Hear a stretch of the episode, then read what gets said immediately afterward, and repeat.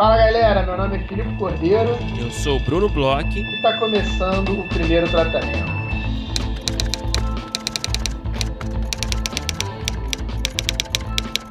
Fala Brunão, tudo bem? Fala Felipe Cordeiro, eu estou bem. Estou meio cansado, confesso, mas está tudo bem. Como é que você está?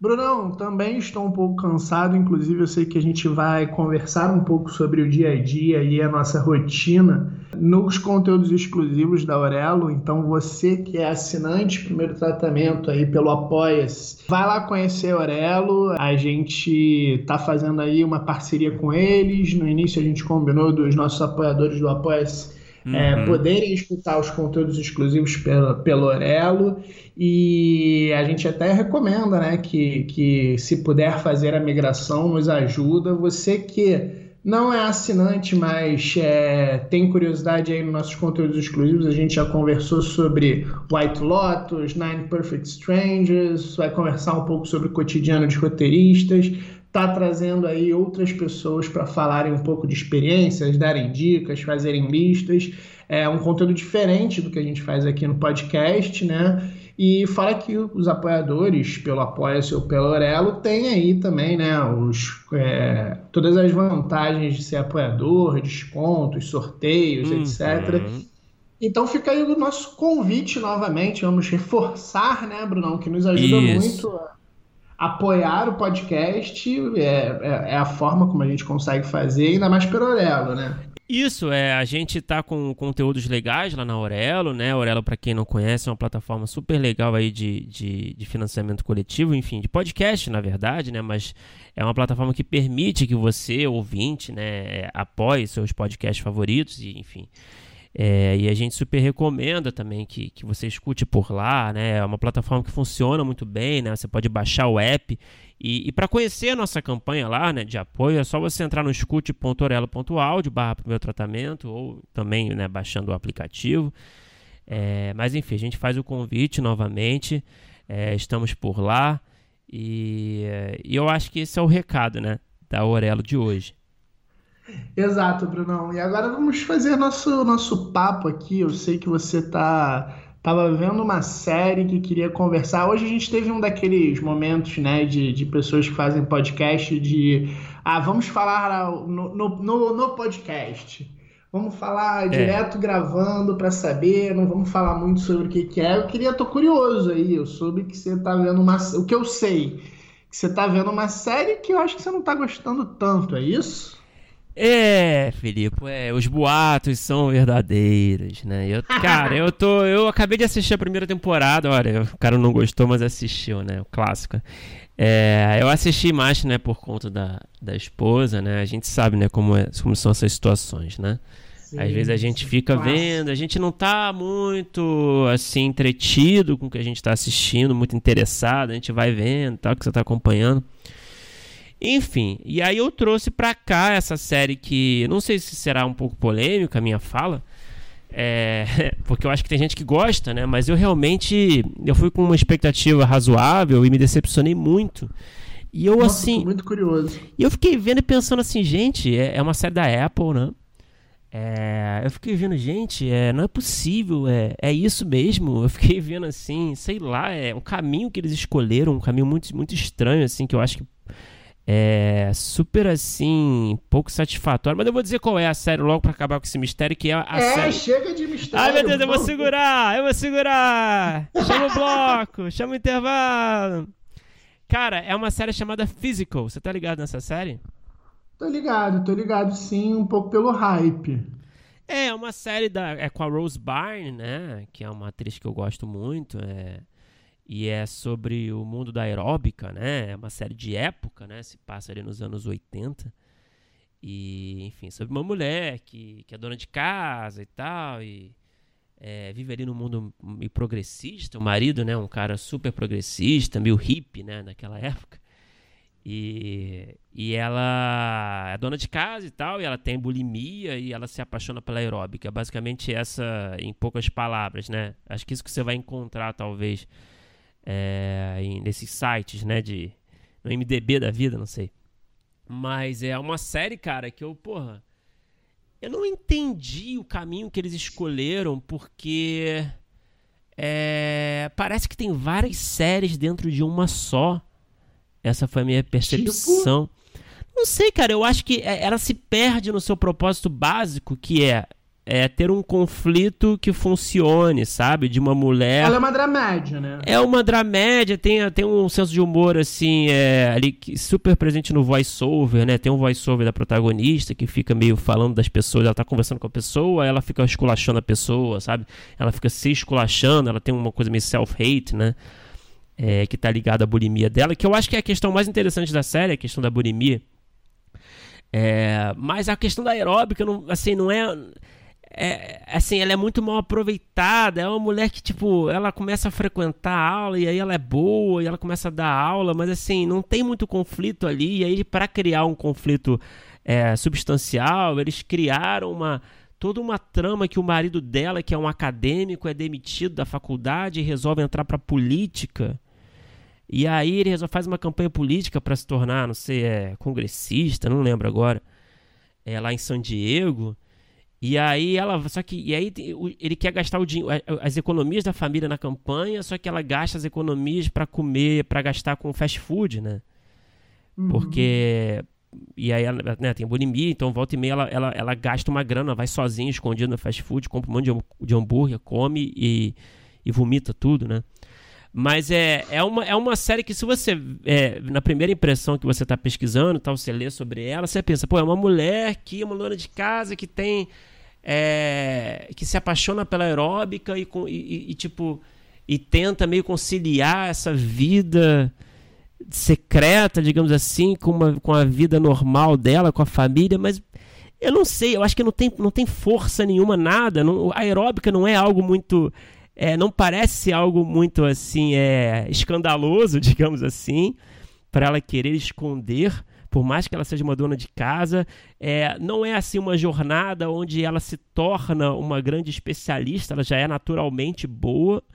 Você tem toda essa coisa política que não é assim, é zero interessante. Isso, né? É zero interessante. Fora do tema, sei lá. Ela parece, é isso que eu tô falando, parecem que são várias séries, assim, falta um foco claro, assim, sabe?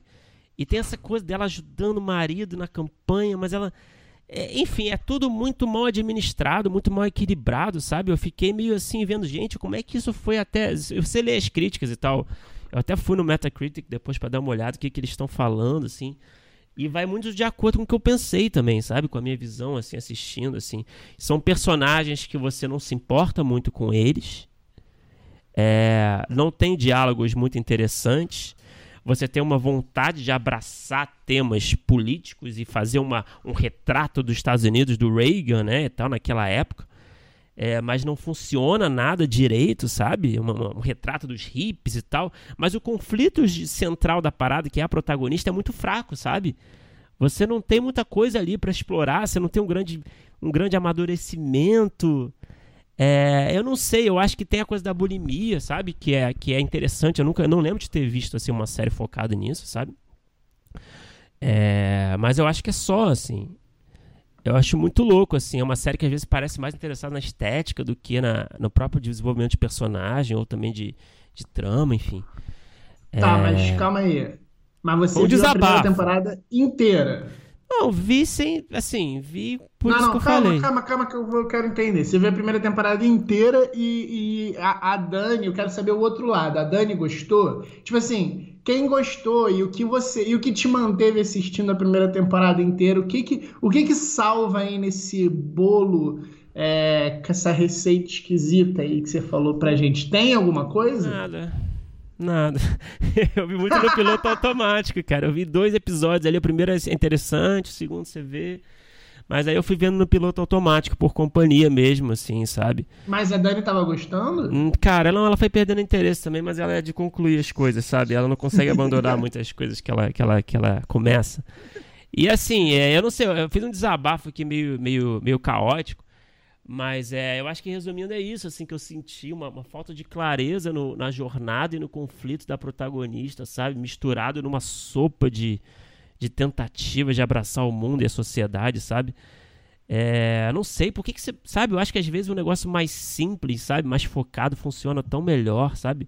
Uhum. Eu não sei, eu acho que a série teve essa pretensão, assim, de tentar fazer essa análise crítica dessa época. Um retrato gigante a partir de... Ela tentou ser a Mad Men da ginástica, tipo isso. Pois é, mas a ginástica não tem nada ali, sabe? Ela, tipo, ela começa a fazer essas aulas... E aí ela começa. E é isso, assim, é só uma pessoa fazendo os movimentos e as outras pessoas repetindo, né? Só que é mais a parada dela é que ela vê como um negócio, sabe? Que a galera da aula não vê, sabe? Ela, tipo, começa a fazer vídeos e tal. Uhum. Que não, assim, não me parece uma grande sacada, né? Não sei, no mundo que a gente vive hoje em dia, realmente, né? Acho que tem essa distância, né? De parecer um negócio tão, né, típico, né? Não sei, não parece, não é um negócio, é o que eu falei, não é um negócio muito extravagante, muito escandaloso, muito diferenciado, né? Mas ao mesmo tempo ela não é uma puta mulher de negócios, assim, ela não é um negócio meio, sabe? Que não vai para lugar nenhum bem. É, cara, ela tá escondendo o marido por quê? O marido descobre, não é um negócio de outro mundo, nada, sabe? Não acontece nada. O cara hippie, pelo que você falou, todo progressista, vai reclamar que a mulher tá fazendo vídeo pra ganhar dinheiro. Não, o cara é um babaca e tal, ele é cheio de hipocrisia e tal. Mas a parada dela que ela esconde que é o importante é a bulimia, né? Essa coisa da aula, foda-se, sabe? Então, tipo, e é isso, ela não, a jornada é mais assim, ela é uma mulher de negócio, mas ela não entende direito da parada, e... Eu acho, assim, muito mal desenvolvido mesmo, assim, muito, muito desfocado. E eu não lembro de ter assistido uma série, pelo menos que eu fui até o final da primeira, tão desfocada e tão, assim, mal administrada a história, sabe? E aí começa a entrar nos personagens secundários que são umas crises existenciais, assim, dos personagens que ninguém se importa. Eu não sei, eu fico abismado, assim, com muito dinheiro que foi colocado ali, sabe, da Apple. Uhum. Eu fiquei meio assim, eu não sei, cara, não sei se a galera gostou, assim, eu vi gente comentando como a série era boa, mas... Apple tem uns altos e baixos, né, eu vou te confessar uma coisa que às vezes eu tenho a impressão que a Apple, ela tá muito preocupada em star power e às vezes não tão preocupada com as histórias, sabe? Tem mais de uma série assim da Apple que eu vejo que pô, tem atores muito bons, às vezes trazem... sei lá, uma pessoa muito boa e se perde. A última que eu vi da Apple, eu gostei até bastante da primeira temporada, que é a Servant, mas na segunda temporada a série se perde de uma forma, assim, horrorosa. E, sei lá, às vezes na Apple tem um pouco dessa impressão, assim, que talvez a linha editorial deles, a produção criativa, talvez ainda não seja a mais incrível do mundo, sabe? Eu também tenho essa percepção, cara. Eu acho que eles estão tentando entender também. Eu acho que tem essa coisa do Star Power, né? Eu acho que o Morning Show talvez tenha sido a série mais bem sucedida até agora, né? E é uma puta série, eu adorei. Não sei se você gostou também, né? Eu ainda não vi. Você não viu? Pô, você é boa. Ainda não vi. Eu tô com ela na minha carteira de dívidas. Agora eu sei que o Ted Lasso, né? A galera gosta e tal, enfim. Eu não fui tão chegado também. Então, é sobre essa que eu quero falar com você. Epa! Já que a gente ligou o Bruno Hater, eu tô assistindo o Ted Lasso. Eu tô assistindo o Ted Lasso e porque, assim, os roteiristas estão em polvorosa com essa série, pelo menos no meu Twitter. Eu entendo tudo que você falou. Eu vi mas pouco. Você viu pouco? Você viu quanto? Dois episódios. Vale ver um pouquinho mais, cara. Eu queria falar com você porque eu não entendi nem o Bruno Total Hater, mas também não tô entendendo o amor desenfreado de todos os roteiristas por essa série. Mas eu não fui total hater, cara. Eu só falei que eu achava que era uma série que brincava com a coisa do futebol de uma forma que o americano gosta de brincar, sabe? Uma coisa meio de ignorância, assim. Mas eu não vi tanto, assim. E era uma dramédia, uma coisa meio feel good e tal. Mas eu não que seja ruim isso de forma alguma. Pois é, mas aí que tá. Eu acho que o Mas eu não fui, só pra esclarecer assim, eu não fui total hater, eu só me decepcionei talvez, né? Porque eu gosto muito do Jason Sudeikis, gosto do criador lá, que é o cara do Bill Lawrence, né? Eu sei que a segunda temporada estreou, então tá todo mundo falando como se, sei lá, fosse... Eu ouvi gente elogiando até mais que a primeira, né? Eu fiquei até com vontade de ver. Não, pois é, eu tô um pouco impressionado por esse hype que eu tô vendo, porque é engraçado... Eu acho que é uma dramédia que ela não é nem dramática. O drama eu não acho maravilhoso e a comédia eu não acho muito engraçada. Ela tem isso. Mas ela, em compensação, ela acerta muito no feel good. Apesar dela não ser muito engraçada nem muito dramática, ela acerta muito no feel good, porque tem algumas coisas que eu não gosto muito. Eu entendo, ela não é uma série sobre futebol. Esquece, assim, o futebol... Não tem uma coisa de verossimilhança meio esquisita ali? Não, toda assim, totalmente. Tal. Tem uma coisa que é legal nesse sentido, é que o time não ganha nada. Então, tipo, pelo menos ninguém se importa com futebol. As pessoas que não sabem direito sobre futebol estão ali, mas não tem aquela coisa do time Jamaica abaixo de zero, sabe? As pessoas que não deveriam estar no lugar e conseguem se superar, tá? Pelo menos não tem isso. O que até, para verossimilhança, até trabalha um pouquinho melhor. Mas não é uma série sobre futebol. Só que é uma série que eu acho que ela pega muito leve nos conflitos. Eu não sei se essa coisa é do feel good e tal. Ela tenta verticalizar os personagens. E eu não acho incrível, sabe? Eu acho que todo mundo acha muito incrível. É uma série gostosinha de assistir. Eu acho ela bem gostosa de assistir. Você sabe que tudo ali não vai ter muita consequência. A partir de determinado momento que você entende, assim, o funcionamento da série... ela abandona os conflitos, sabe? Então, tipo, ela levanta um conflito, você viu um pouquinho assim, do jogador que é babaca com o jogador que é babaca novo com o jogador velho que tá ultrapassado e já foi meio babaca. Você, depois que você vai vendo um tempo da série, você descobre que aquele conflito ele não vai gerar consequência nenhuma. E os outros conflitos que vão se abrindo, a dona do clube que quer sabotar o próprio clube. Quando você chega na metade da temporada, você também sabe que ela já abandonou a ideia de sabotar e que aquilo não vai causar nenhuma consequência. Então, todo grande dilema, todo grande conflito que a série levanta, ela resolve de uma forma... não, todo mundo senta aqui e faz as pazes. Ela parece uma série de professora de escola, sabe? Ela parece uma série, assim, de professora de maternal. O Ted Lasso, ele é um professor de escola, no fim das contas. Ele quer que todo mundo sente, faça as pazes e fique bem. E tudo na série acontece assim. Até as pessoas que têm muitas razões para não serem legais, ou fazerem alguma besteira, ou não quererem se ver, ou ficarem chateadas porque tá com a ex-mulher do cara um com o outro. Assim. Então, tipo, tudo não tem consequência. Isso eu acho bem esquisito, sabe? Não, essa coisa que você tá falando, que eu falei também, né, de certa forma, que é o de todo mundo fazer as pazes, todo mundo ficar legal, é o feel good, né? E eu não sei, o feel good levado a uma potência que me deixa meio o problema pra mim é que, tipo, pelo fato de ser uma série, pelo fato dela ser uma coisa continuada, ele levanta coisas que vão ser os motores da série, ele levanta conflitos que vão ser os conflitos da série e que eu já sei que vão ser resolvidos.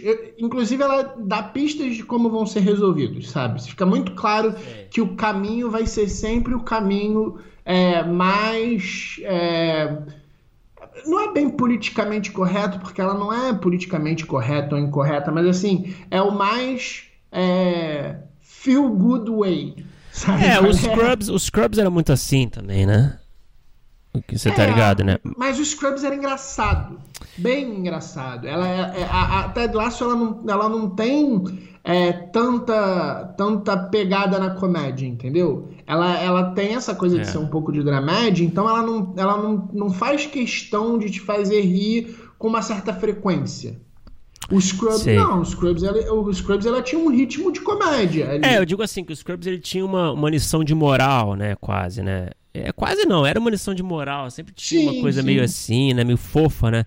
E eu não sei, eu tô muito cínico ultimamente, sabe, Felipe? Eu gosto de ver gente se estapeando. Eu quero ver gente... Eu gosto de ver um Sunny em Filadélfia, sabe? 17 de outubro, você tá ligado o que estreia, né? É Succession, não? Succession. Isso, pois é, eu quero ver gente se estapeando, saca? Eu quero ver gente pulando na lama ali, dentro da comédia, sabe? Eu quero ver, sei lá, eu quero ver gente ruim, sabe? Se fudendo, é isso que eu quero ver. Eu não sei, eu acho que você tem que estar nesse clima de assistir o Ted Lasso, eu não sei, eu ultimamente eu tenho pensado muito em tentar dar uma segunda chance mesmo, sabe? E eu acho que você falando, mas eu também não senti muita firmeza sua, na verdade, né? Não, ela é gostosa de assistir, cara. Eu acho que você deveria dar uma segunda chance porque é o que todo mundo está falando. Então, tipo, eu me senti muito fora da festa pra entender, até pra... E assim, ela não é ruim de assistir de forma alguma. Ela... Eu acho que ela tem umas sacadas boas, tem umas coisas que eu gosto muito, que é a função, aquela coisa do Zé Carvalho da função a termo, sabe? O plantar e colher. Eu acho que eles fazem isso de uma forma muito legal mesmo, assim. Tem um episódio, sei lá, deve ser o primeiro episódio da segunda temporada, ou talvez o quinto episódio da primeira temporada, que um personagem fala que não quer ficar em determinado lugar por conta da risada de uma outra pessoa. Aí, sei lá, 5, 6 episódios depois, o Ted Lasso tá cumprimentando todo mundo, assim, que porque, sei lá, eles ganharam, contrataram alguém, não sei porquê. Tem esse cara rindo de uma maneira muito escrota e é só isso. Acaba que é uma piada, né?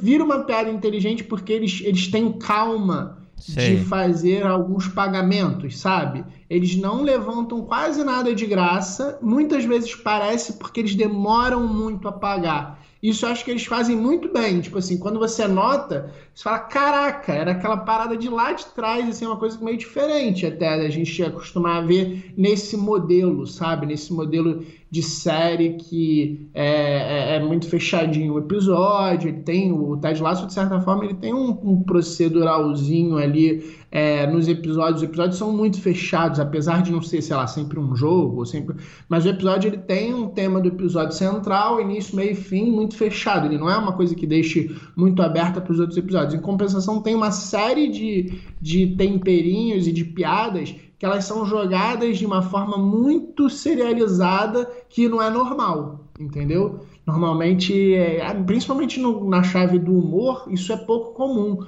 Você planta e colhe muito rápido. Isso é bem inteligente, assim, do texto. Mas isso é a única coisa que eu achei, nossa, bem legal e diferente do texto. O resto, eu acho que é uma comédia que não é tão engraçada, um drama que não é tão dramático. E aí eu fico... Assim, pô, legal, tô assistindo, tô achando bem legal de assistir. Não fico super ansioso pro episódio da semana, porque era episódio semanais e tal. Quando der pra eu assistir, eu assisto. Às vezes eu fico, sei lá, 2, 3 sem ver, e aí vejo 2 seguidos. Mas assim, me espantou um pouco o hype. Mas é legal ao mesmo tempo, assim, acho que vale ver, assim, melhor do que physical, pelo que você me fala. Ah, não, com certeza, pelo que eu entendi é tipo uma mousse de maracujá, né, ela é gostoso e tal, mas não é nada de outro mundo, né, assim, tem coisas melhores, mas assim, é gostoso, você não tem outra opção. É tipo isso, Bruno. Mas... Acho que você foi muito bem aí, cara. Então é isso, tá discutido. Eu acho que o universo vai me trazer de volta em algum momento. Eu confio muito no universo, sabe, Felipe? Acho que o universo vai me trazer o Ted Lasso de volta em algum momento. Eu acho que a gente vai sofrer hate. Pelo que tudo que estão falando por aí, no Twitter, nos grupos, eu acho que a gente vai sofrer hate. Acho que eu e você somos... 2 de, sei lá, talvez 3 roteiristas que não gostam de Ted Lasso, cara. Quer dizer, cara, que não odeiam, mas também não amam. Nosso empreguinho dos sonhos na Apple já era, né? Mas enfim. Me chamem pra consertar, Apple. Me chamem pra consertar. Se alguém quiser um feedback, estamos aqui. Mas, cara, é isso. Agora vamos falar, né, do nosso convidado de hoje. A gente teve uma conversa nessa entrevista de hoje, né? A gente teve uma conversa muito divertida, né? Acho que foi um papo legal, informal, né? A gente conversou com um amigo, né? Um cara que já esteve aqui, um parceiro também de trabalho. A gente conversou com o Daniel Belmonte, né? Que é o cara que é um diretor, é roteirista, ator também, né? A gente escreveu junto o BO, né? Ele lançou agora há pouco tempo atrás o álbum Em Família, no Festival de Gramado, que é um filme muito legal. É um filme com um elenco muito bom e um filme feito à distância, né? A gente, enfim, acho que é um filme muito particular, né? Muito específico. Ele tem suas particularidades mesmo, né? Foi feito à distância, com famílias do elenco ajudando. Foi uma guerrilha pura, assim, né? E é uma adaptação, né? De certa forma, adaptação de Nelson Rodrigues. Enfim, e também o Daniel Belmonte escreveu Zorra, né? Escreveu outros projetos, né, na TV, no cinema, enfim. Mas foi um papo bem legal, né, Felipe?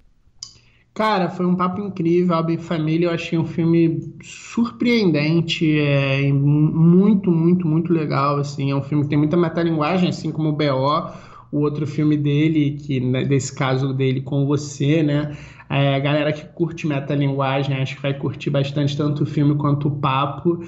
O Daniel tá fazendo aí coisas que de verdade eu acho impressionante, acho muito legal, acho... É um milagre, né? Esse filme é um milagre. Eu acho muito engraçado que ele falou uma coisa de que ele tá a fim de fazer um filme apesar de, né?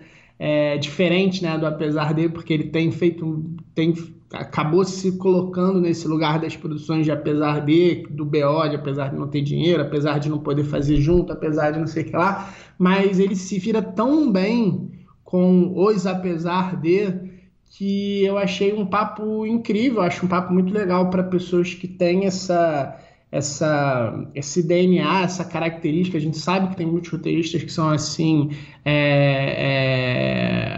fazedores, né? São roteiristas que, apesar de todas as dificuldades, tentam colocar as produções aí no curso, né?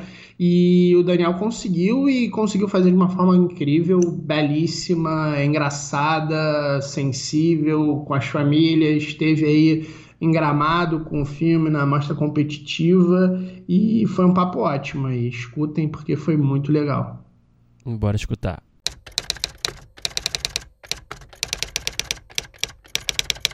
Daniel Belmonte, seja bem-vindo ao primeiro tratamento. Agora... Pô, uma honra voltar ao primeiro tratamento depois de ter vindo na sua companhia naquele dia meio demagógico, sei lá, né, cara, que a gente veio... Você veio se auto-entrevistar, né, Bruno? Foi um momento, assim, estranho mesmo, né, cara? Para o podcast brasileiro.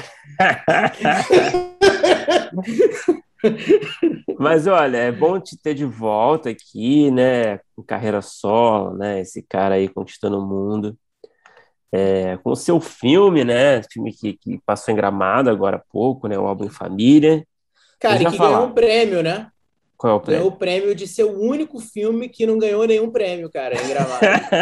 A gente teve esse... Dos 7 filmes da mostra competitiva do Festival de Gramado, Álbum Em Família ganhou. Eu considero isso a verdadeira menção honrosa. O único filme que não ganhou nada. Então, eu acho que isso é um sinal, cara. Um forte sinal de alguma coisa. Não, tem que botar no cartaz, com certeza, cara. Isso. Botar no IMDB do filme, assim, saca? Isso. Mas, cara, olha, seja bem-vindo. Olha só que clima bom aqui, essa conversa. Só pra gente abrir, né? Vamos fazer aquele momento de entrevista de Marília e Gabriela, né? Eu acho que é legal a gente abrir com uma pergunta. Você é um cara do teatro, né? Um cara mais, assim, claro, do cinema, da TV, mas veio muito do teatro também, né? Eu acho que é legal eu acho que pode ser um bom caminho para a gente falar um pouco do seu passado, né? Eu não vou falar de Malhação, não, fica tranquilo. Isso aí guarda. Não, pode falar, pô. Mas, pode falar. Claro, tá em voga agora, né? Não, claro, tem que se orgulhar. Claro.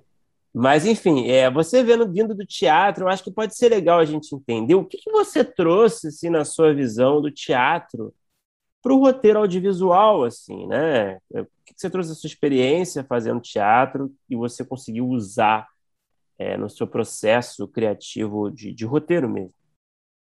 Cara, eu acho que o que eu trouxe pro roteiro, assim, do teatro é tudo que eu pouco sei ou nada sei veio do teatro, né? Que é a noção básica da tentativa e erro, de escrever para errar e tentar e fazer de novo e tentando. E eu acho que o teatro, né? Ele me deu essa noção, assim, da ideia de dramaturgia, né? De pensar as histórias de uma maneira sólida. Eu gosto muito de peça de teatro, eu frequento, né, teatro desde de novo, vi muita peça como espectador, fiz muita peça como contra-regra. Nasceu no teatro, né? Quem dera, mas a adolescência foi lá. Te botaram ali no né, como bebê ali, né? Na porta de um teatro, te abandonaram ali, né? E você nasceu ali no palco, né? Me largaram lá, né, bicho? Então, o teatro dá essa noção, assim, do acontecimento da dramaturgia, né?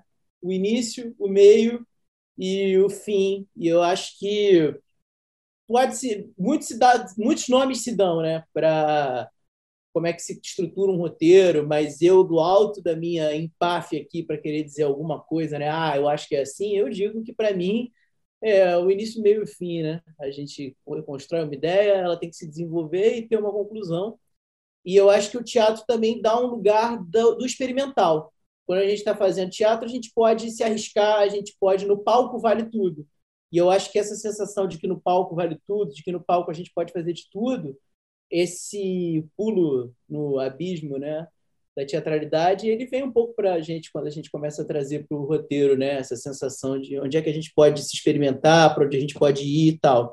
Não à toa que esse filme, né, agora é um filme que é baseado num dramaturgo, no maior dramaturgo brasileiro, né, que é o Nelson Rodrigues, com todas as suas contradições, polêmicas, mas com toda a sua noção de como se conta uma história, não à toa tão adaptado para o audiovisual, né? Mas aí mais uma adaptação, mais uma tentativa de adaptação do Nelson Rodrigues. Cara, sua resposta levantou muitas coisas para falar sobre o filme, mas eu ainda queria falar um pouco mais sobre esse teu início e espero que o Bruno não roube as perguntas que eu tenho ainda para fazer a partir dessa resposta. Minha especialidade. Mas eu queria saber uma coisa, assim, você atuou durante muito tempo e ainda atua, talvez um pouco menos do que você já atuou, e você já fez stand-up, você já esteve muito no palco. Você sempre escreveu ou teve um momento que você começou a escrever quando você já era ator? E como que é hoje em dia o ator, o escritor de livro e o roteirista? Você se considera mais alguma coisa? Você se encontra mais em algum lugar? Cara, eu sempre curti escrever. Escrever, para mim, sempre foi assim a parada que... Eu sempre tive o caderninho, né? Para pensar coisas, para pensar ideias, para... Porque eu acho que até quando a gente vai pensar em atuar, a gente pensa em... Eu, né, particularmente, alguma coisa onde eu gostaria de atuar.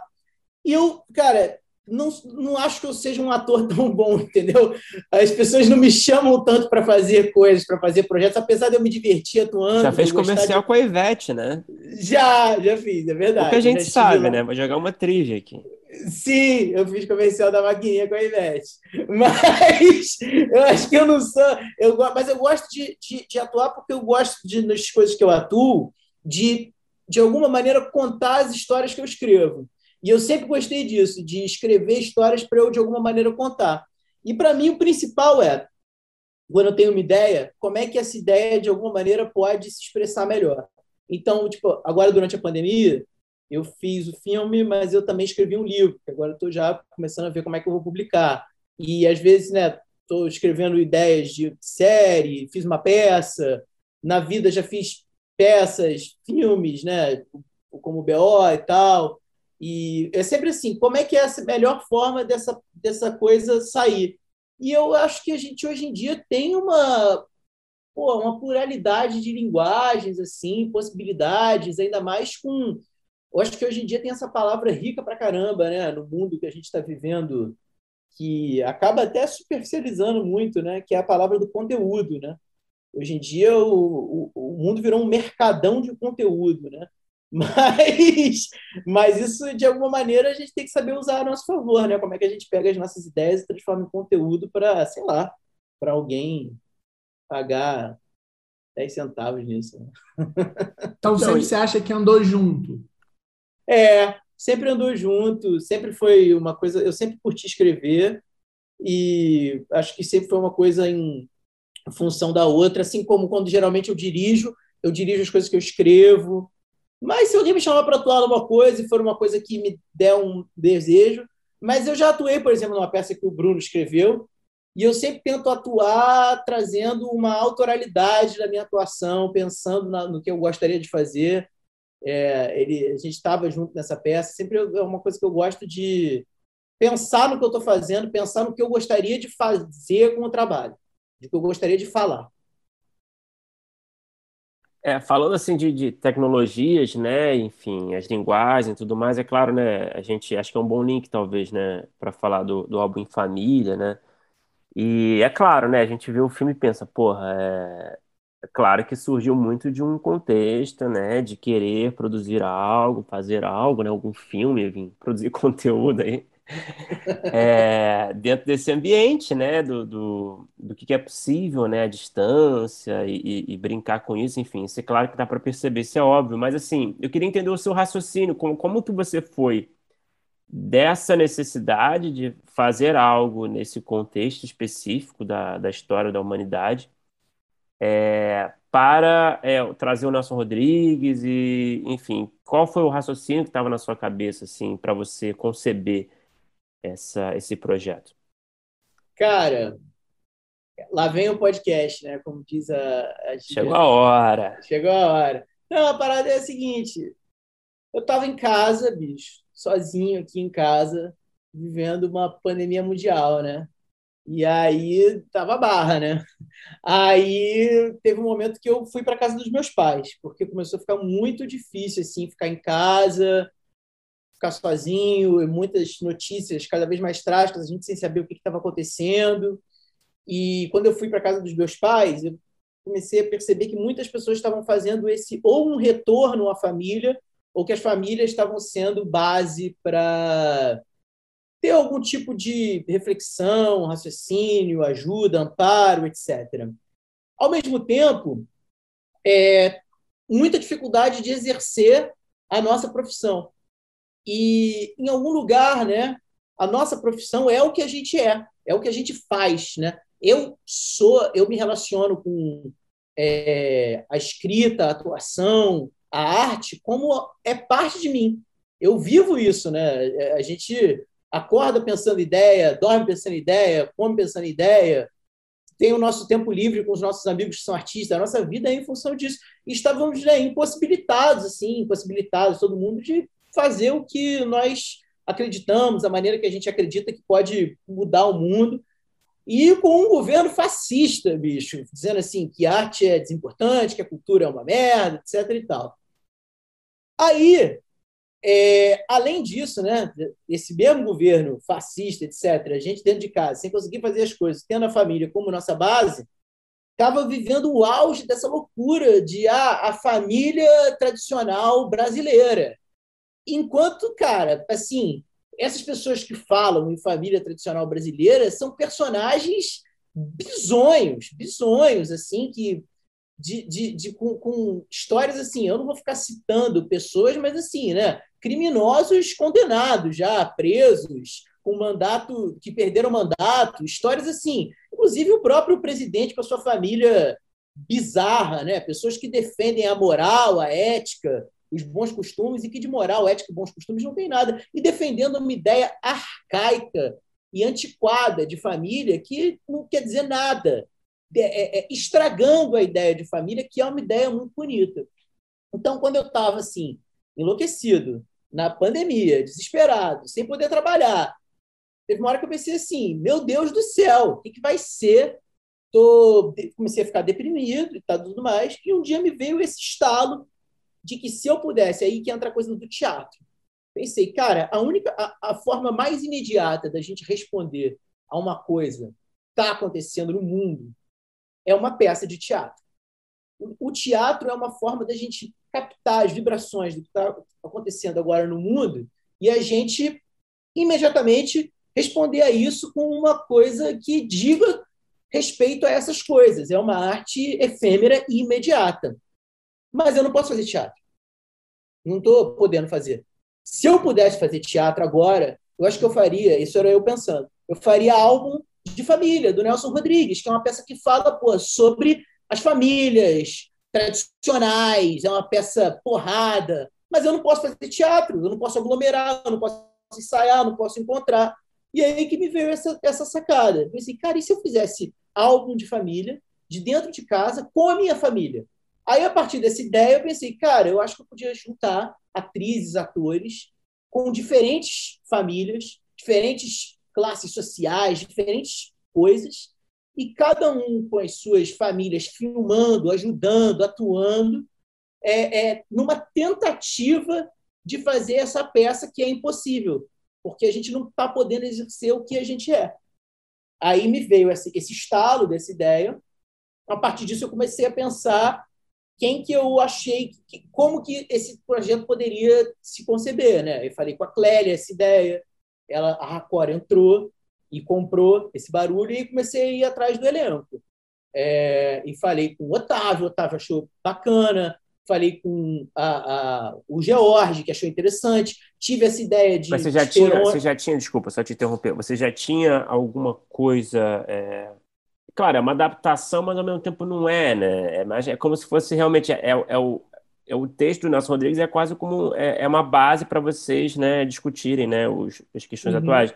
Mas, assim, quando você chegou nessa galera na Cléria, da Record, no Marquinhos, né, no George, no Otávio, enfim, na galera, você tinha já alguma coisa em mente maior do que só a ideia, maior do que só a premissa, do que esse estalo? O que você tinha ali? Cara, eu tinha, como eu falei, a cada pessoa que eu falava, eu ia construindo um discurso mais sólido.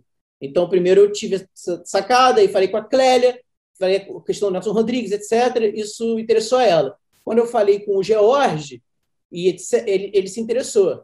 Então, a partir do George, eu pensei, bom, vai ter o George que está em casa sozinho com a própria mãe. E ele não mora mais com a mãe, mas a mãe foi até a casa dele. Então, quando eu liguei para o Otávio, chamei o Otávio para fazer um filme que é Otávio, o filme é isso, Nelson Rodrigues, e é você aí com a sua família e o George em casa com a própria mãe.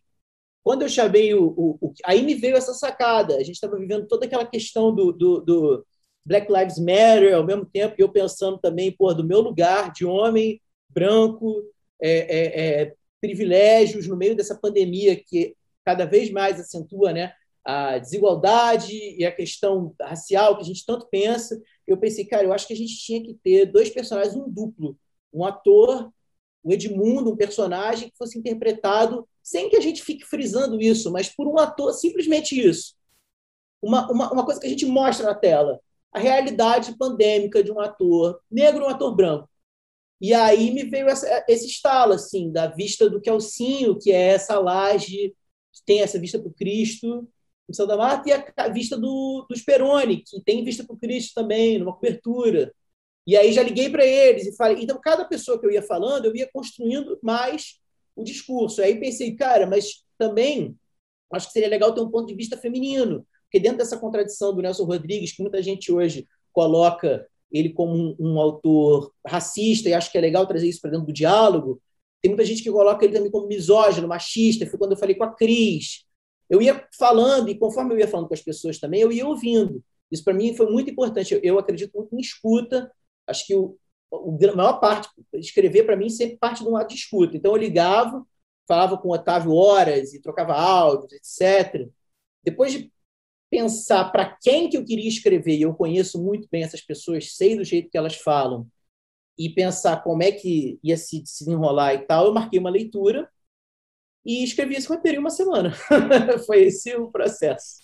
Bom, então a gente chegou numa parte boa, que assim, o filme ele tem muitas camadas.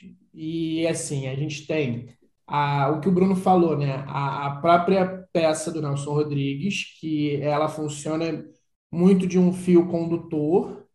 Ela tem uma coisa meio making-off do próprio filme, dentro do filme. E ela tem uma coisa de uma brincadeira dos atores exagerarem algumas coisas nesse próprio making-off. Ele tem um certo tipo de atuação dentro de uma coisa real e tudo muito misturado. Assim. Você acaba perdendo um pouco.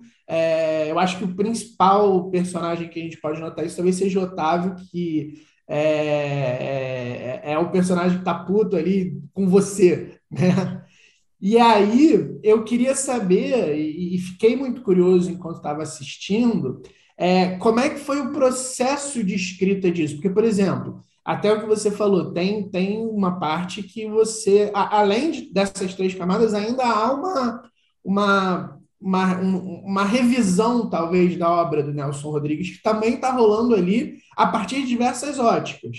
Então, tem uma conversa durante o filme sobre o papel do preto, o papel da mulher, o papel da família. Então, eu queria saber assim, como é que foi o processo de escrita disso? Assim, você tinha uma base e foi um pouco mais livre, você tinha, por exemplo, definição de personagem fora da peça, você da vida real vai ter também tal discussão ou tal ideia, vai correr para cá, vai correr para lá. Tem umas coisas que são muito engraçadas, tem brincadeiras que são muito engraçadas. Tem aquele momento, por exemplo, que você faz a lista do que cada um quer. Eu fiquei ali, será que isso rolou mesmo? O que não rolou? Queria entender mais ou menos como é que foi essa coisa do o que foi no processo, o que você tinha no início, como é que você escreveu essas coisas para estarem ali na tela. Cara, para as coisas terem essa cara de espontâneo, na verdade, elas têm que estar muito bem planejadas, principalmente porque as pessoas não estavam contracenando. Então, tem que estar muito bem armado, porque as pessoas não estavam juntas. Essa que era a grande doideira. Então, a gente teve que apertar muito esses parafusos para conseguir entender. Então, assim, na hora de escrever... eu tive que entender muito bem esse... É interessante isso, né? Esse exercício de pensar, de falar assim... Só no primeiro tratamento, esse podcast que se debruça sobre a arte do roteirista, que a gente pode fazer isso. Mas, não, sobre falar assim... Porque foi um processo realmente de pensar assim... O filme tem camadas diversas. Então, eu pensava assim... Tem uma linha que é a linha da peça. E aí eu fiz eu meio que decupei, escaletei a peça e pensei quais são as cenas que eu acho que são primordiais da peça, que eu gostaria que tivessem para dialogar com as coisas hoje e também que eu acho que são possíveis de fazer e que podem dar um pano para a manga. Por exemplo, eu acho que determinada cena pode ser interessante ter Guilherme, Jonas, Otávio e George, porque a gente pode fazer uma tela dividida na diagonal. Foram coisas que eu fui pensando na hora de escolher essas cenas do filme. A outra coisa que eu pensei vou criar um arco para cada personagem, mesmo que seja pequeno, tanto que aquela cena que tem no meio em que eles pedem alguma coisa é quase sublinhando a característica de cada personagem. Então, assim, o George ele está insatisfeito com o próprio personagem, ao mesmo tempo que o lado humano dele estou aqui com a minha mãe. O Otávio vai representar esse lugar mais tradicional do ator que gosta do Nelson Rodrigues, ele entra sempre fazendo esse contraponto porque ele ia criar um conflito comigo, estou costurando as cenas, mas, ao mesmo tempo, é o cara que faz bem, o Nelson Rodrigues, e também tem esse lugar de um cara que está cuidando da família com a sua família. E que, no final, teria uma virada assim, nesse arco, quando ele lê aquela coisa no pôr do sol e se mistura um pouco realidade com ficção, no sentido de se entregar ali à obra. A Cris tem uma coisa de pensar a questão da mulher e tal, e de estar ali no meio daquela casa cheia de gente e o marido. O Kelsinho tem um arco bem definido, assim, que é sair de um cara que questiona a obra do Nelson Rodrigues, acha racista, até ele compreender essa dramaturgia e curtir e tal, mas, ao mesmo tempo, ele pensar, cara, essa obra ela é racista, mas ela faz, na verdade, uma leitura do mundo que é racista, porque o mundo de hoje em dia também é. Sacou? Agora, como que eu posso falar de uma coisa dessas? Conversando com cada uma dessas pessoas.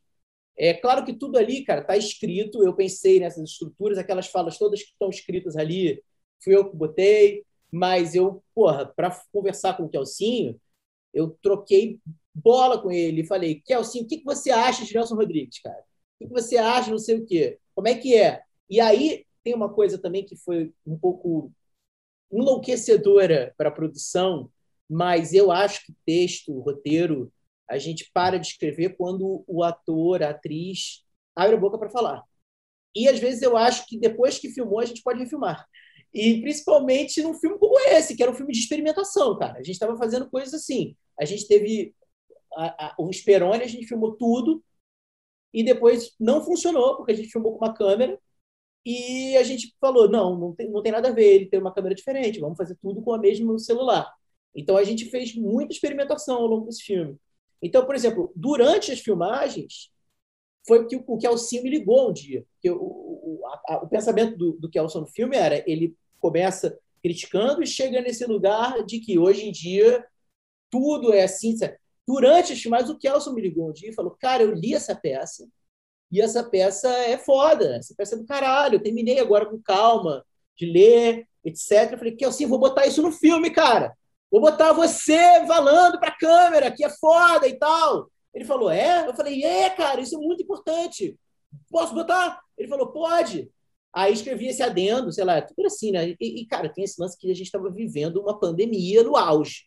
Agora, a gente está vivendo em outro momento. Aquilo era junho do ano passado, era aquele momento que tinha um quase lockdown. Então, por exemplo, eu estava vivendo 24 horas por dia o filme. Então, era assim, eu 3 da manhã, mandando um e-mail, adendo para amanhã.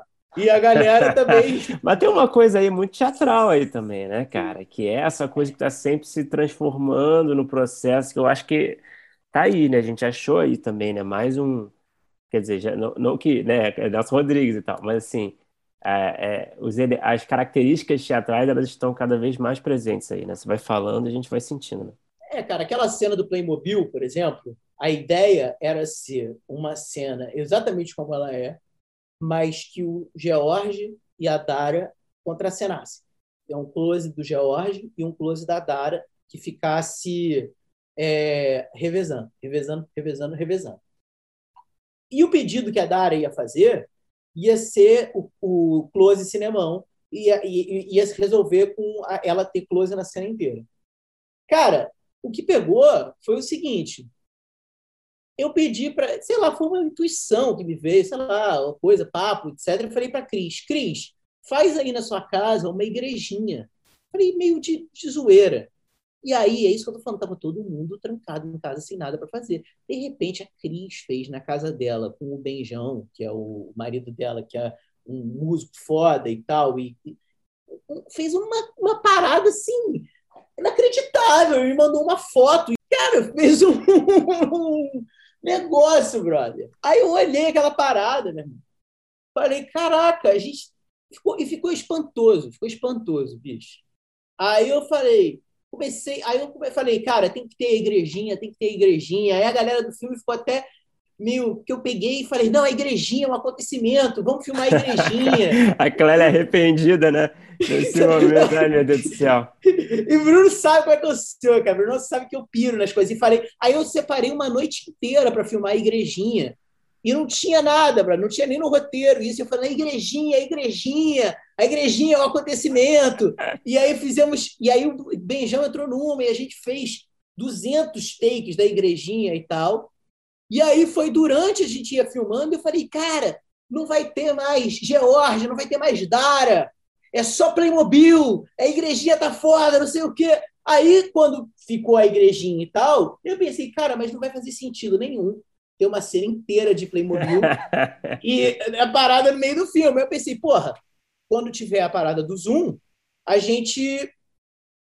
o pedido da Cris vai ter que se relacionar com isso. Aí eu falei, Cris, no dia que a gente foi fazer, Cris, não fala o teu texto, não. O texto dela era outro. Fala que você quer que o teu marido é artista plástico e faça uma... Aí é sempre assim, né? Em cima da hora, ela, que? Como é que é? Não, fala isso aqui e tal. Mas o texto foi meio que... Claro que muito colaborativamente também. Tinha muitas ideias, às vezes, né? Que os atores, as atrizes falavam, pô, se fosse assim... Aquela cena do Otávio vendo as filhas surfando na praia, a ideia era o Otávio ver o mar. Só isso, tipo assim, tem uma epifania. Ele, no dia, falou, minhas filhas estão surfando no mar! Elas estão surfando, cara, vamos fazer olhando elas surfando, porque vai ser lindo. E é bonito e pra caralho, né? Ficou bonito pra caralho. Porra, essa porra. Tem uns momentos de poesia, assim, no filme, né? Que esse é um deles, assim, né? É, esse é o... Porque foi ele falou isso. Minhas filhas estão surfando no mar, cara. Acho que eu tenho que fazer olhando. Eu falei, claro, pô, é isso. Aí a produção ficou maluca, porque mudou a ordem do dia totalmente. Porque essa que é a doideira, cara. Apesar de ser um filme à distância, tinha a ordem do dia. Só que a ordem do dia era a gente, num laptop... falando num iPad e a esposa do Otávio filmando com um celular, a gente assistindo por dentro da câmera e dirigindo e, num iPad e tal, mas foi isso. Foi um filme que a gente... Cara, eu acho que nunca no mundo vai acontecer uma parada assim e nunca vai acontecer, cara. Foi um exercício de obsessão mesmo. Essa parada das famílias abraçando, né? O projeto, eu fiquei até curioso, assim, para saber mais sobre isso, né? Se teve que ter algum convencimento, assim, né? Eu não sei se... acho que eu vi o Otávio falando, acho que pro Canal Brasil, acho que a esposa tava aqui, porra é essa? E aí eu não sei se foi assim, mas assim, precisou de um convencimento, não sei. Mas eu fiquei muito nessa, assim, vendo e pensando, cara, por exemplo, a mãe do Speroni, né? Tem aquela coisa lá do Édipo, né? Aquela coisa, né? Que é uma coisa muito doentia ali, né? Uma coisa muito engraçada, mas assim, fica ali na fronteira, né? Com uma parada muito errada, né? E aí, pô, você tem que ter um senso de humor, né? Você tem que não se levar tanto a sério pra fazer isso. E eu conhecia a mãe de Speroni, né? Enfim. E eu não imaginava que ela fosse fazer algo assim, né? Enfim. E eu sei lá, cena ele leva Nelson Rodrigues a um outro patamar, né? Eu não sei se pode a gente... essas cenas de Édipo numa peça de Nelson Rodrigues com atores fazendo aquelas coisas ali. Quando você bota a mãe nele... Cara, é porque é isso que eu pensei, boa, cara. Nelson Rodrigues precisa ter uma coisa rodriguiana, brother. Que a gente olha em algum momento, entendeu? A gente olha em algum momento e fale, porque a gente está... tateando a peça. E quando a gente está tateando a peça, às vezes a gente não vai no cerne. Então, em algum momento, tinha que ter alguma coisa que a gente falasse. Ah! Sabe? E eu achei que essa cena vai um pouco para isso, sabe? Foi a minha... Mas como é que foi essa relação, assim? Uma coisa, sei lá, assim, fiquei curioso, assim, para saber como é que teve essas conversas, e foi de boa, por exemplo, o Speroni aceitou fazer de boa, ela fala nem fudendo, mas o Speroni convenceu você é muito persuasivo, né? Eu te conheço, né? Você fecha negócio. Você senta e fecha negócio. Então, como é que foi esse processo, assim? Porque é uma parte tão, tão importante do filme, né? E, porra, podia não funcionar, né? Podia, né? Por exemplo, a mãe do George fez bem pra caramba isso também, né, Cris? Então, cara, parece meio cafona isso que eu vou falar, assim, cara. E é um pouco piegas também. Mas eu vou falar mesmo assim. Que o cinema contagia, né, cara? As pessoas... Você falou isso no Canal Brasil também, deve ter falado. Não, pior que lá eu superei, é bom pra entrevista. Aqui eu tô mais à vontade de falar as minhas preguiças. Porque o que rola é o seguinte, bicho. A parada é... As pessoas estavam reticentes de fazer as coisas, a princípio. Mas, por exemplo, essa história que você falou, né, que o Otávio contou da Adriana. No primeiro dia, cara, que ela filmou ele, o Otávio também é, meu irmão, ação. No primeiro dia que ela filmou ele, foi o dia mais punk, que foi assim, filma ele na praia, depois era um plano, sequência, subindo uma escada, subindo a escada, entrando por trás de uma janela, virando, não sei o quê. E tudo assim, né, cara? Com o iPhone e tal, e tem que ficar reto, não pode tremer, e fora a pressão que é a gente, uma equipe inteira no Zoom, etc. Então terminou o dia ela cheia de dor nas costas, assim, tipo, cara, não vou conseguir dar conta. Então tinha um lado também meio... Aí eu ligar para ela e falar, Adriana, vamos lá, sabe? Mas quando chegou no último dia, ela já estava amarradona, mesma coisa... Legal. A mãe do Speroni, o pai do Speroni, no primeiro dia, estava apertando REC na câmera. No último dia, ele estava fazendo uns planos, seguindo o Speroni no corredor de costas, assim, e o Speroni entra, e ele vira, e faz não sei o quê, sacou? As pessoas vão se envolvendo com o filme. Agora está fazendo também... cinema na Estácio. É isso! Porque também tem um negócio, primeiro que filmar é muito maneiro, segundo que vai se apaixonando pela coisa do filme, e, por último, que é aquilo, cara, tava todo mundo muito deprimido, cara. Todo mundo, assim, em casa, pandemia. De repente, é uma coisa assim, amanhã vamos acordar, vamos fazer filme, vamos... E a gente também, cara, tomou um cuidado de ser, tipo assim, qual o horário bom para você? Clóvis, como é que é bom para você? Como é que é bom para você, Cris? Como é que é bom para você, Adriana? Como é que é bom para o Benjão, Cris? Como é que, entendeu? A gente foi também se adaptando. Agora, os familiares abraçaram a ideia, sacou? Eles mergulharam e o filme é álbum em família porque é álbum em família. E isso é interessante, cara. Foi esse filme, quando eu falo que ele é muito colaborativo, é porque as famílias complementavam a equipe ali no set, né? Porque não tinha equipe no set. A equipe que estava no set era a família. Mas tinha uma equipe inteira no Zoom. E tinha uma coisa louca que era isso. Numa equipe de cinema, se for um filme com muita grana, né? As pessoas têm radinho para se comunicar. Ninguém se escuta direito. E se for um filme independente, as pessoas se cochicham, falam, mas não se metem no trabalho das outras. Nesse filme era um Zoom. Então, assim... Está todo mundo vendo a mesma imagem, a imagem da câmera. E a pessoa da direção de arte, quando está falando uma coisa, a Cata, está todo mundo podendo ajudar. E quando eu estou dirigindo a atriz, o ator, está todo mundo de olho. Quando alguém está dando uma sugestão, então é um filme que foi muito colaborativo nesse sentido. Realmente foi uma coisa muito familiar.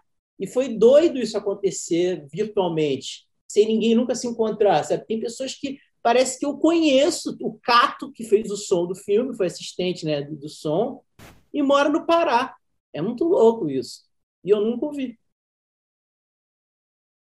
Uma coisa que também eu fiquei curioso, por conta de tudo isso, como é que foi a montagem desse filme? Eu imagino que você tenha tido um trabalho muito maior do que o normal, por conta... A gente tem... pessoas diferentes filmando em lugares diferentes, formas diferentes, e tem, assim, você falou, né, eu até achei, eu não sabia que tinha sido o mesmo celular para todo mundo, e aí explica bastante, porque tem um padrão ali que ficou ótimo, mas tem alguns momentos, cara, que são, assim, de puro brilhantismo. Tem uma cena que o Otávio está conversando com a Cris ali, que dá a impressão que eles estão ali no mesmo lugar, ao mesmo tempo você sabendo que eles não estão no mesmo lugar. E eu imagino que isso tenha sido um trabalho muito mais complexo e imagino que talvez o roteiro também tenha se adaptado ou se alterado no momento da montagem. Também rolou isso na montagem ou já chegou muito redondo para o roteiro? Como é que foi esse momento aí? Cara, tem um pouco de tudo. Tipo assim, por exemplo, essa cena que você falou foi uma cena que eu sempre imaginei, assim, o Otávio e a Cris eu achei que se a gente fosse construindo o filme nesse lugar do não encontro, do não encontro, do não encontro, na última cena do Jonas e da senhorinha, a gente poderia arriscar fazer um plano e contraplano onde eles não estivessem juntos e a gente quase acreditaria que eles estão juntos. Mas, para isso dar certo, o roteiro já tinha essa ideia, a montagem vai nessa ideia, o elenco, né, o Otávio e a Cris, tiveram que ir no mesmo tom, e deu muito trabalho, assim, o elenco desse filme é um show, né? Porque, assim, era uma coisa assim, a galera ter que se iluminar, se lapelar, fazer tudo, e ainda fazer Nelson Rodrigues, entendeu? E no mesmo tom, sem estar junto. E, né, o Otávio faz uma cena que a Cris fez 2 semanas depois, e num tom que parece que eles estão dialogando. E o figurino, são muitas coisas para a gente conseguir chegar nesse lugar dessa cena, que acho que é uma cena que dá certo. Agora, sobre a montagem, cara, especialmente, assim, o Jota, que é o montador do filme, ele foi, se não a primeira, a segunda, ou talvez até a primeira pessoa que eu chamei para participar. Ele é um parceiro criativo que está desde o princípio. E, normalmente, as pessoas dizem que o montador, a montadora, tem que estar frio quando vê um filme. Isso é uma coisa que muito se diz. E, nesse filme, aconteceu uma coisa diferente. O Jota está no processo desde o início, porque ele não só fez a montagem, como ele fez a direção de fotografia à distância. Essas soluções que a gente encontrou, por exemplo, assim, como que vai fazer para, a partir de um iPhone... eu, da minha casa, consegui assistir aquela imagem junto da equipe e poder dirigir. Isso tudo foi pensado pelo Jota. Ele foi criando junto da gente soluções. E pensando, depois a gente foi agregando, chegou o John, que fez a iluminação e tudo mais. Mas ele fez essa direção de fotografia remota. E eu acho que o fato dele ter feito essa direção de fotografia remota contribuiu muito para ele conhecer esse material. Ele conhecia o roteiro desde o início. É um roteiro que foi muito pensado para ter... ele mesmo brincava comigo. Pô, tu já escreve montando. Mas foi um roteiro que foi muito... Assim, muitas coisas foram mudadas na montagem para a gente conseguir contar coisas. Assim, tanto ele trouxe a sua camada artística no primeiro momento, porque é um artista incrível, e ele trouxe ideias... sacadas, visões assim que cresceram com a obra, né? Eu acho que isso que é legal, assim, é o que eu estou aprendendo cada vez mais, né? Quando a gente faz as parcerias, como a parceria que eu tive com o Imperatório e o Negro na Trilha, a parceria que eu tenho com a Anuque, a parceria que eu tive com o Jota, tem que ser pessoas que têm uma outra visão para enxergar o que eu não vejo. Isso que é legal, porque são pessoas que vão trazer uma parada que eu não vejo. E aí ele veio trazendo coisas que eu não vi. E depois a gente fez uma coisa que foi aí, cara, eu acho que eu perdi muitos neurônios que nunca mais vão voltar. E ele também. Depois que ele deu esse corte, assim, eu olhei, a gente bateu uma bola, a Cléria também viu, deu suas observações e tal. E quando a gente chegou num segundo corte, assim, a gente dividiu tela, tipo a gente está fazendo agora aqui, eu e Jota, e aí a gente fez aquele ajuste fino que normalmente a gente faz na ilha, muda aqui, faz aqui, frame para cá, frame para lá, etc. Cara, a gente fez isso por mais de mês, remoto, via tela do Zoom. Então, cara, e teve dia da gente passar 14 horas para eu e Jota, assim, vendo a coisa online e acertando o frame, e quando a gente vai assistindo aqui, vai batendo a imagem. Mas foi um jeito que a gente conseguiu de encontrar, de trabalhar, e foi muito... Realmente, a montagem trouxe muitas camadas para o roteiro. Como a trilha também trouxe, como o trabalho do Davi, que é o mixador, também trouxe, mas é claro que a montagem, eu acho que nesse sentido, por ser uma questão narrativa, assim... Né? Que altera ordem das cenas e tudo mais, eu acho que foi muito significativo. Assim.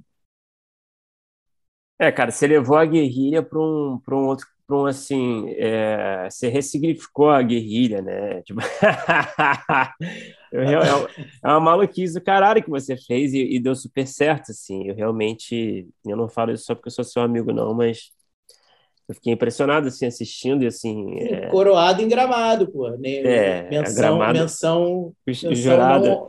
O júri achou mesmo que eu, pelo jeito. Não, eu tô brincando, mas eu acho que o fato de a gente ter conseguido chegar com esse filme, cara... Não, eu sei que você tá brincando, né?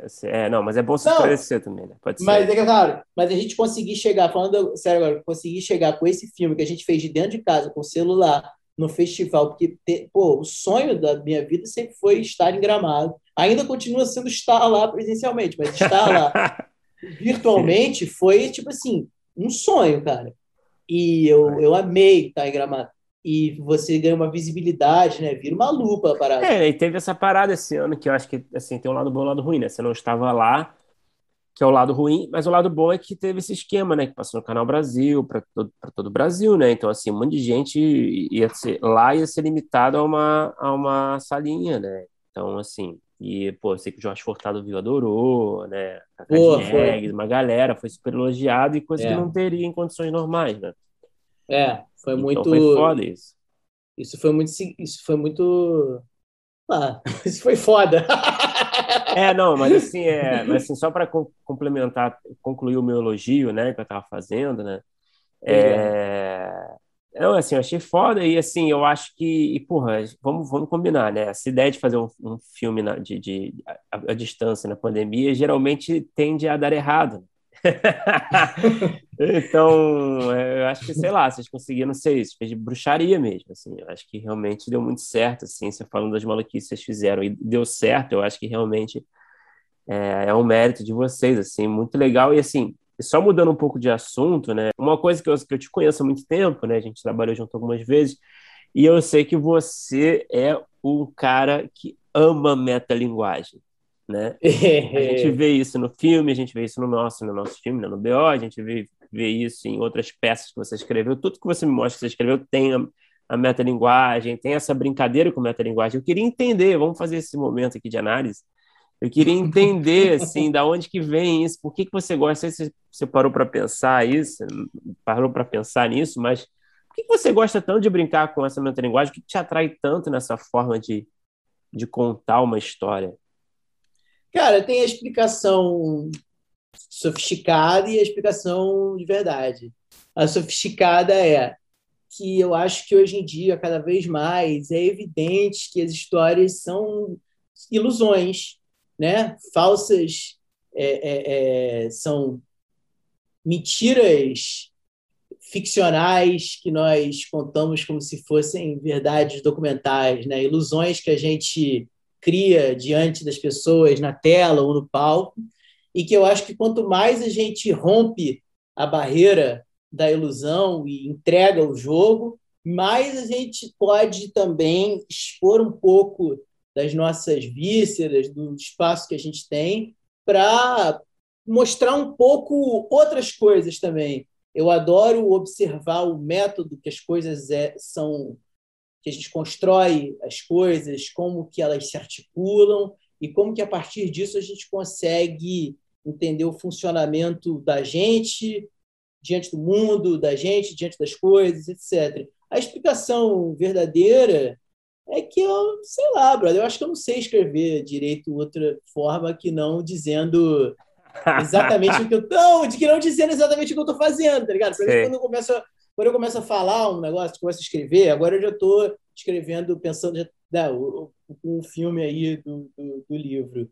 Para mim já é muito natural querer olhar pra câmera, querer dizer assim, então, galera, tá rolando um filme aqui... Sabe, me dá esse desejo de falar com as pessoas, esse lance, tipo, é mentira!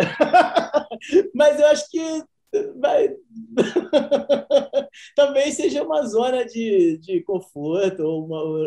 Eu acho que eu prefiro essa segunda resposta, não sei, acho mais interessante.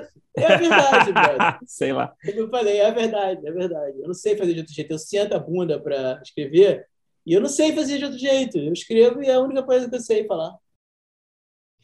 Ô, Daniel, você falou sobre o jeito que você sabe fazer. Uma outra característica também sobre as obras que você faz é o humor, né? E aí eu queria saber... Porque, por exemplo, o álbum em família, ele... E aí não é sobre o filme, né, que a gente tinha conversado.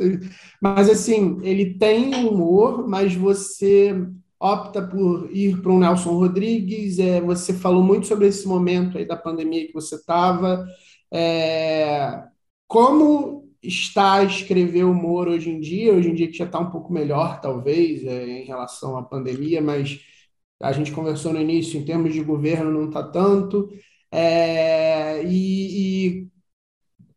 Também, assim, se a metalinguagem é uma coisa que você só sabe escrever assim, o humor também ou o humor você trabalha mais, vamos dizer assim, tecnicamente, nem sempre você está nessa chave para escrever. Como é que funciona essa sua relação com a escrita de humor?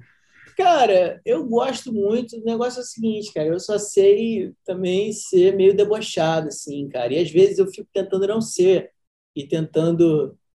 agora eu vou fazer um negócio mais sensível e cabeção e tal. E aí fica meio... Não fica tão legal, sabe? Eu fico, tipo, tentando... Eu leio e parece que eu estou tentando ser uma coisa que eu não sou. E também não comunica direto. Eu gosto... Cara, eu acho que a gente tem que falar do jeito que as pessoas... Eu, Daniel, tenho que falar as coisas do jeito que as pessoas entendam, porque eu não sei fazer de outro jeito. Tem gente que fala... Pô, eu amo... O Bruno sabe, cara. Eu amo mesmo, assim... Sou apaixonado pelo Bergman. Apaixonado, vejo... Apaixonado. O Fellini, para mim, é tipo assim... Aliás, o Fellini é engraçado pra caralho. Mas eu amo esses filmes, entendeu? Eu amo, eu assisto, assim. Mas, assim, é uma densidade, cara, que eu vejo... Outro dia eu revi aqui o Persona, brother, e você chora vendo o filme, você não entende por quê. E tem uns cineastas brasileiros que vão nesse lugar dessa densidade... Óbvio que, ninguém nunca vai ser Bergman, né? Bergman é Mozart. Mas o que eu estou falando é que tem os cineastas brasileiros que vão nesse lugar da densidade, do lugar que você assiste um filme e que você fica tipo assim, porra, brother! Tem umas cineastas assim que você assiste no primeiro filme já. Porra, que dá um curta. Você fica, caraca, te angustia, te mexe, te chapa. A imagem vai no lugar. Meu irmão, eu tento fazer essas porra, eu só consigo, sei lá, cara, ser cafona, não consigo. Eu só consigo ser debochado, entendeu? E é o que eu sei fazer e é o que eu vou conseguir fazer e continuar fazendo, entendeu? Sair zoando, zoar a valer, é o que dá. Mas me diz uma coisa, você falou sobre essas duas coisas da forma que você sabe fazer e que é muito natural. Você se preocupou ao longo do tempo em termos de técnica? Você é uma pessoa que analisa muito a escrita e, por exemplo, quando você vai fazer uma coisa em determinado tom, você volta para acertar o tom? Ou você acha que é uma coisa, sei lá, inata, talvez seja uma palavra, mas talvez seja uma palavra também um pouco pedante, sei lá, mas que é uma coisa... Como é que é em relação a fazer? Eu acho que tem aqui uma definição até melhor. Tem um livro que chama O Romancista Ingênuo e o Sentimental, do Orhan Pamuk, que ele fala sobre os escritores, né, que são muito calcados na técnica para entregar um resultado, e outros que escrevem e falam, às vezes, no discurso sem prestar atenção na técnica e conseguem desenvolver uma coisa com muita técnica. E ele fala que existe realmente essa diferença e explica o caminho de cada um. Você se considera que consegue escrever sem precisar se preocupar tanto em voltar e analisar e ver estrutura, não estrutura de roteiro, né, para ver se o filme funciona, mas estrutura de escrita mesmo, de piada, etc. Cara, eu acho que eu ainda não sou porra nenhuma, porque eu ainda tenho que, né, tipo assim, caraca, fazer alguns, né, tipo, alguns filmes, tipo assim, por exemplo, minha próxima meta é fazer um filme sem apesar de. Essa é a minha próxima meta de vida. Porque, tipo assim, ou eu já fiz uma porrada de coisa, cara. Ou colaboração em filme, que eu considero que é um apesar de, no sentido de, cara, eu amo fazer colaboração em filme, mas é porque é uma coisa que você faz trabalhando para os outros. Ou o B.O., que era um filme que, apesar de não ter nenhum dinheiro, a gente levantou um filme. Esse filme, o álbum, é um filme que, apesar de ninguém se encontrar, tem uma pandemia mundial, caralho, a gente fez um filme. Meu sonho é fazer um filme que não tenha um apesar de, sacou? Apesar de que sempre vai ser, apesar de estarmos no Brasil e o caralho, mas que tenha uma mínima condição. Acho que depois que eu conseguir fazer um filme que não tenha tantos apesar de, talvez eu possa considerar assim, cara, agora eu comecei a fazer cinema, comecei a contar história. Mas eu, nas peças que eu fiz, nos filmes e tal, e, porra, né, escrevendo programa e o caraca. Cara, eu gosto de ir no ímpeto, cara, mas eu sempre volto para analisar tecnicamente. Eu acho que o primeiro impulso é a gente ir... Cara, o método para mim, assim, o meu método é o que eu vou fazer? Porque a gente... Seja as coisas que a gente faz do nosso coração, tipo assim, esse filme, ele é uma coisa que era do meu coração, mas eu pensei, antes de escrever, eu vou assistir o Beijo no Asfalto, o Murilo Benício, que eu acho que tem um diálogo. Eu vou assistir o Jafar Panahi, isso não é um filme, eu acho que tem um diálogo. Eu vejo algumas referências que eu acho que tem um mundo comum. Ou se eu vou escrever um reality agora, eu pego um... Né, que agora a gente tem feito muito isso. Pego um arcabouço assim, de realities e pego. Ou se eu vou escrever uma série de culinária, pega um mundo de coisas assim. Então, eu vejo uma porrada de referência nesse sentido, converso com um monte de gente e vomito. Blá, blá, blá, blá. Depois que eu vomito, cara, aí eu realmente releio 30 mil vezes, tentando aí sim trazer alguma coisa de técnica, de ajeitar, vendo uma métrica de diálogo, né? Porra, isso aqui tô me repetindo, isso aqui eu já falei ali em cima, tentando trazer um pouco da questão estrutural, ficar ligado nisso, né?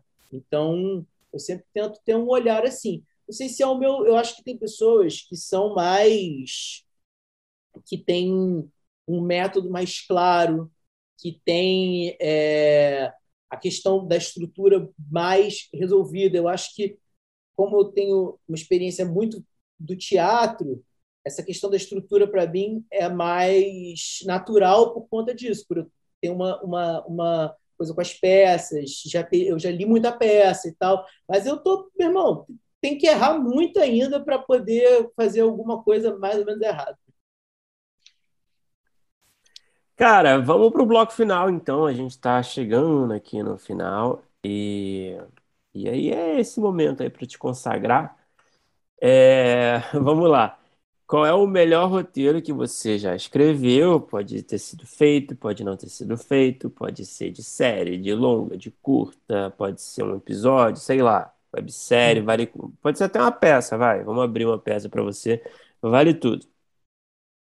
Cara, o melhor roteiro que eu escrevi, pô, é o do próximo filme, cara. Sempre é. Eu não vou te deixar mandar essa. Não vou te deixar. Não? Não, então eu acho que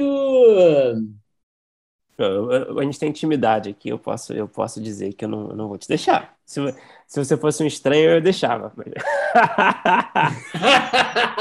Vale tudo, cara. Pode, enfim. É o álbum. Não, cara, eu particularmente gosto do roteiro do álbum, porque eu acho que dentro de todos os... assim, de todas as dificuldades do momento e etc., eu acho que ele é um roteiro que conta a história redondinha e que passa por várias camadas diferentes, sabe? Eu acho que ele realmente passa por várias camadas diferentes e conta a história de uma maneira redonda, assim. Então, eu gosto dele. Mas é aquela história, eu já estou começando a me distanciar e daqui a pouco eu já vou começar... Acho que a próxima vez que eu... E qual é o pior? Pior roteiro, pior texto que você já escreveu? Pode ter sido produzido, pode não ter sido produzido. É, em qualquer mídia... Sei lá, cara, deve ter escrito alguma coisa, vai, pode ser uma esquete, sei lá. Sei que a muita gente... coisa ruim, cara, muita coisa ruim, mas aí... Não, pode não ter sido feito, cara. Não tem nada que não foi feito, que você fez ele sozinho. Não tem comprometer ninguém. Ruim, só... Eu sei que você não quer comprometer ninguém. Eu não quero comprometer ninguém, exatamente. Nem... nem a galera que fez, nem nada. Eu acho que tudo que eu faço é meio ruim. O álbum, então. O álbum Família é o pior que eu fiz. É melhor e o pior. Porque... É a primeira vez, não, Felipe, que a gente tem essa resposta ou não? Eu acho que sim, cara. Cara, adorei, cara. Adorei. Porque... Tem vários defeitos também. Eu assisto e vejo tudo que eu poderia fazer de melhor. Assim. Bom, então vamos facilitar agora. O que você assistiu que quando você terminou de ver, você pensou, putz, eu queria ter escrito isso? Na vida? Na vida. Pode ser longa, pode ser série, pode ser sketch, pode ser nacional, estrangeiro, qualquer coisa. Caralho, La Dolce Vita, do Fellini. Pô, cara, como é que o cara faz um filme desse? Assim, loucura. Mas tem vários filmes, cara. Há pouco tempo eu vi, cara, um que eu nunca tinha visto. Hoje em dia é muito louco, né, cara? Porque, cara, essa é a coisa que eu tenho repetido por aí nas rodas de conversa que não são mais o Alfabar, né? Agora é o grupo de Zap. Que, tipo assim, hoje em dia tem coisa pra caralho pra gente ver, né? Porque, assim, tem tudo. Tem o conteúdo pra caramba que lança todo dia. Tem todos os filmes do mundo. E tem os gregos. E tem Shakespeare. Aí as pessoas falam... Já viu White Lotus? Aí você fala, por acaso eu vi. Mas aí você fala assim, não vi ainda. Aí fala, tem que ver. Mas aí já viu não sei o quê? E já viu o reality? Já viu a vista? Aí eu falo, caraca, eu não vi. Você não viu nada. Aí você começa a ficar meio atropelado, sabe? Mas, por exemplo, eu vi recentemente O Gato Pardo, do Visconti, que é um filme que, caraca, na verdade eu não tinha visto. Eu assisti, foi a última coisa que eu vi, que eu fiquei assim, falei, como é que pode alguém ter feito esse filme? Eu assisti e falei, como é que alguém tem escrito esse filme? Tem escrito aqui em cima de um livro, acho que é do Lampedusa. Eu falei, cara, como é que pode esse roteiro e tal? Porque era uma época, tanto esse filme do Fellini quanto do Visconti, que era muito dinheiro que se dava para fazer esse tipo de filme. Hoje em dia só se dá muito dinheiro para fazer super-herói, né? Sei lá. Enfim. A sua batalha contra os times da marca. Ah, é contra, né? Eu sou... Tem uma história aí, né? Os caras tiraram a gente do cinema, cara. Essa foi foda. Não, depois que tiraram a gente da sala de exibição... Bom, e pra terminar... Sou... Perdão, fala aí. Não, eu sou anti-Marvel. Quer dar contexto que ele tá falando, que tiraram vocês? Não, cara, a gente tava com um sucesso estrondoso de público, que era o BOA, a história já vai aumentando, né? Sucesso estrondoso de público! Não, mas o filme foi bem, cara, na primeira semana. A gente tava em uma sala, mas foi bem, lá em Botafogo. E aí, estreou essa porra desse Vingadores Ultimato, que não só tirou... A Ingrid Guimarães, de cartaz, que estava... Essa, sim, o filme da Ingrid, de Pernas pro Ar, estava um sucesso no Brasil inteiro. E a gente que estava, porra, dando meia sala ali, cara, mas para um filme independente ali, estava uma maravilha. Cara, tiraram a gente da sessão de 9h e passaram para 1h da tarde. Acabaram com o nosso filme. Então, assim, Vingadores Ultimato para ficar em 6 salas ao mesmo tempo. É o túmulo, né? Assim, é um negócio... É a cova, né? Não é nem tarde, era 1h30, era hora do almoço. Cara. Mas, enfim. Não quero acabar uma nota negativa aqui. Enfim. Não, fala uma coisa para cima. Mas, não. Para terminar, cara, a gente tem a nossa última pergunta aqui, né? Do bloco final, que é... Qual é o roteiro que você tem? Uma ideia que você tem escrito? Claro, né? Fica à vontade para revelar o quanto quiser ou não, pode ser um pouco mais vago, um pouco mais genérico, mas enfim, qual é o roteiro que você tem? Uma ideia, talvez, desenvolvida que ainda não pode não ter se tornado um roteiro, mas que é um projeto, né? Qual é o projeto que você tem ali, que está no topo da sua lista, que você quer muito realizar algum dia, seja no cinema, na TV, no teatro, enfim, vale tudo. não, agora é a minha vida em função dessa ideia, eu vivo para ela, que é adaptar para o cinema o livro que eu publiquei. Fala um pouco do livro, acho que é bom se falar, né? Então, Laura é um nome falso para alguém que eu amei de verdade, à venda no site da editora Patuá, ou direto comigo, no Insta, eu entrego. Na tua mão é mais barato. Na minha mão é mais barato, eu entrego nas portarias, com dedicatória, sei lá, do Rio de Janeiro.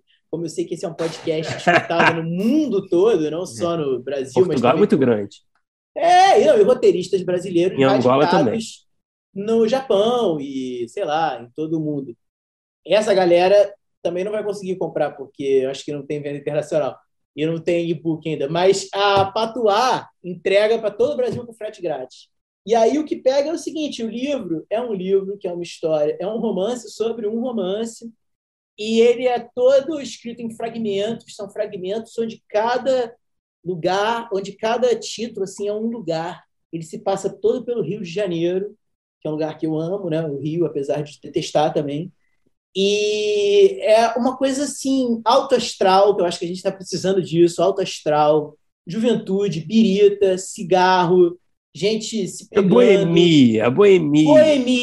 Boemia carioca, romance, mas também sobre a liquidez dos relacionamentos, porque eu acho que é uma coisa interessante para a gente pensar hoje em dia e contrastar com o passado, sabe? Com essa coisa que a gente está cada vez mais vendo agora.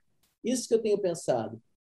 Diante da pandemia, eu, sozinho em casa, sinto falta, às vezes, de um carinho, de algo mais sólido. E acho que isso está indo de encontro com essa coisa antiga, vendo, sei lá, minha finada avó aqui, representada na cadeira de balanço rosa-chá, mas que, ao mesmo tempo, era uma coisa que não satisfazia ela mais.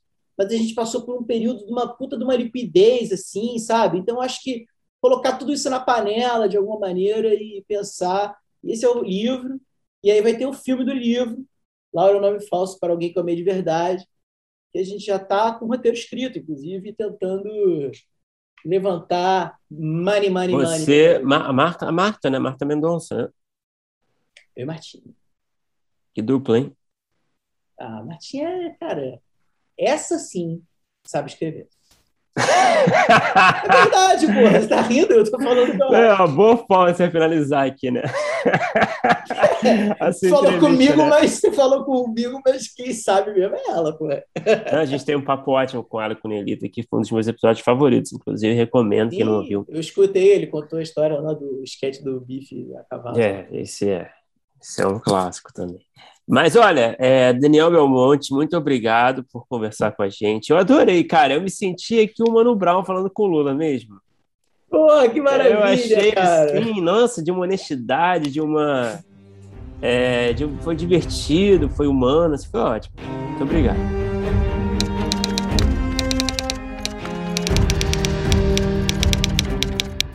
Opa, chegou até aqui? Muito obrigado por escutar. Conheça a nossa campanha de apoio na Orelo em escute.orelo.audio/primeiro tratamento. Por lá você pode ganhar recompensas exclusivas e nos ajudar a continuar conversando com os nossos roteiristas favoritos. Tem dicas, comentários ou sugestões?